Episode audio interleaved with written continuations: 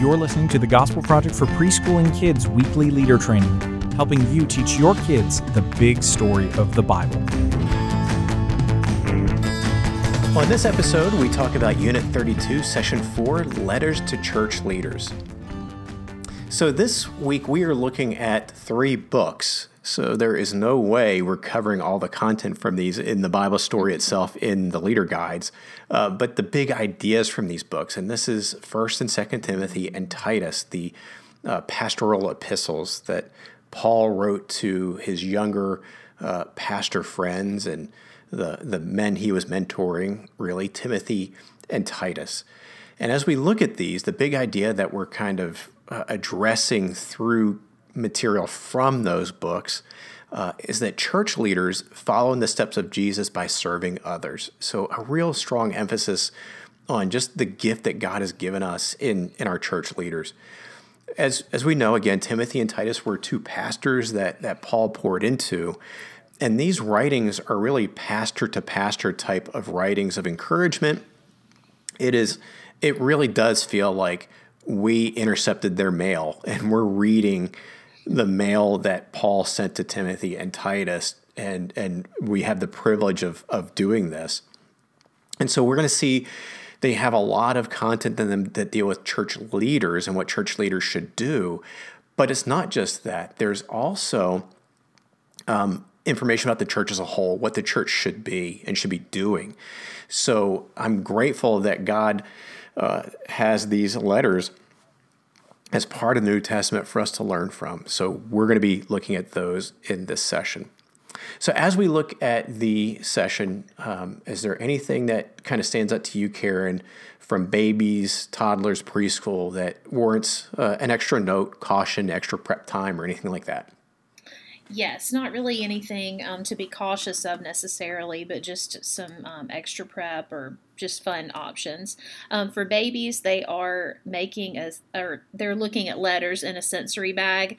That's something you're going to want to make ahead of time, and you're going to use um, Ziploc bag, shower gel glitter, and foam alphabet shape. So um, you know, probably not going to show up on. You could probably pull it off Sunday morning, but it would be easier if you had it done earlier. So put that on your radar. And then also, toddlers are going to be looking at church leaders.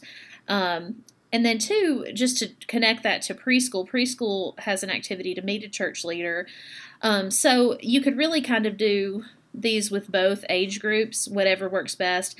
I mean, I think it's so valuable for um, kids, preschoolers, toddlers to get to meet the pastors or ministers or elders.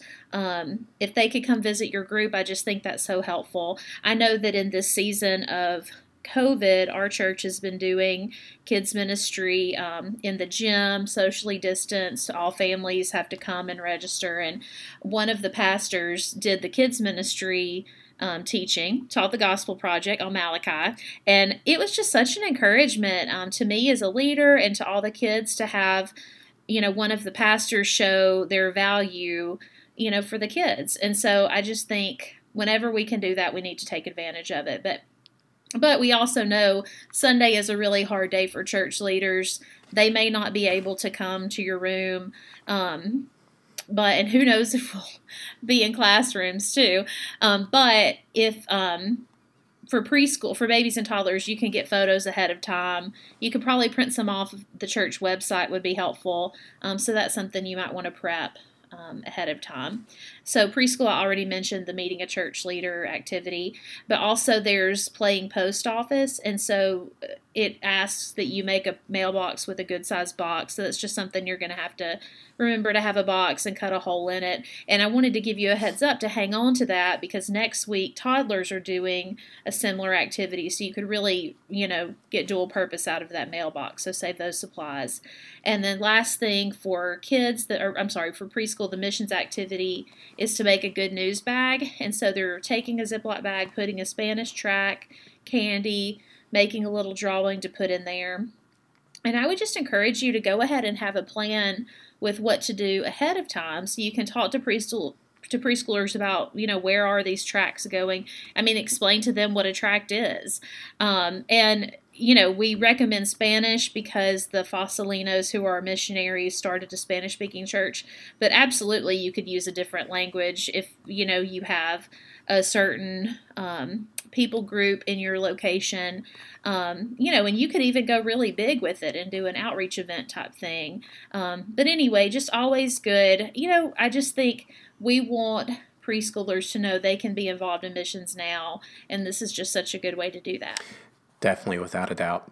As I look at the kids' materials, I didn't really see anything worth noting there, so we'll just kind of roll along into what we're uh, excited about God potentially doing through this session. And, and I'll, I'll go first. I, uh, Karen, you mentioned COVID a few minutes ago, and, and we recognize this has been a challenging season for our church and our church leaders. Um, this uh, distancing and health issues and concerns, the anxiety. I mean, you just name it. Everything that's rolled together um, over this past year or so has been unexpected and a challenge. And our church leaders have been bearing a great weight, as we all have. Uh, but our church leaders have been bearing a great weight. So I'm really excited about kids having this opportunity to focus on our leaders and being reminded, or maybe hearing for the first time, that our leaders are a gift and and we should have an appreciation and a deep love for them. Are they perfect? Of course not. None of us are. Uh, but they are a gift given to us by God that we should honor, love, and encourage. And so, my heart is that this session is timely, that it does a work in our hearts as leaders, as we think about our leaders over us, as we think about our kids and how they can love and appreciate our leaders, and, and for us to find ways, and many of the activities deal with this.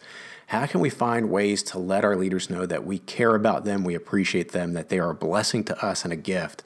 So I think a great, great opportunity for us to encourage our leaders, many of whom have been so discouraged in this season, and to be used by God to, to lift them up is a good, good thing. So, what about you, Karen? As you look at this, what do you see? Yeah, that that's so good. Um, I was going to say too. A few weeks ago, you talked about how you know we've got the next generation of missionaries in our classrooms now, and for this session, I thought about you know we have the next generation of ministry mm. leaders um, in our classrooms. Um, again, some of obviously the Lord will bring church leaders out of unchurched kids, but um, but we have a lot, and I feel like I've heard a lot of pastors use sermon illustrations of their time as children in Sunday school, and um, you know sometimes it's an illustration of a good thing, and sometimes it's illustration of a not so great thing, and so I just want to encourage you know our leaders you know, to help these kids make great memories of their time at church and um, that they would just feel the love of Christ and hear the gospel clearly.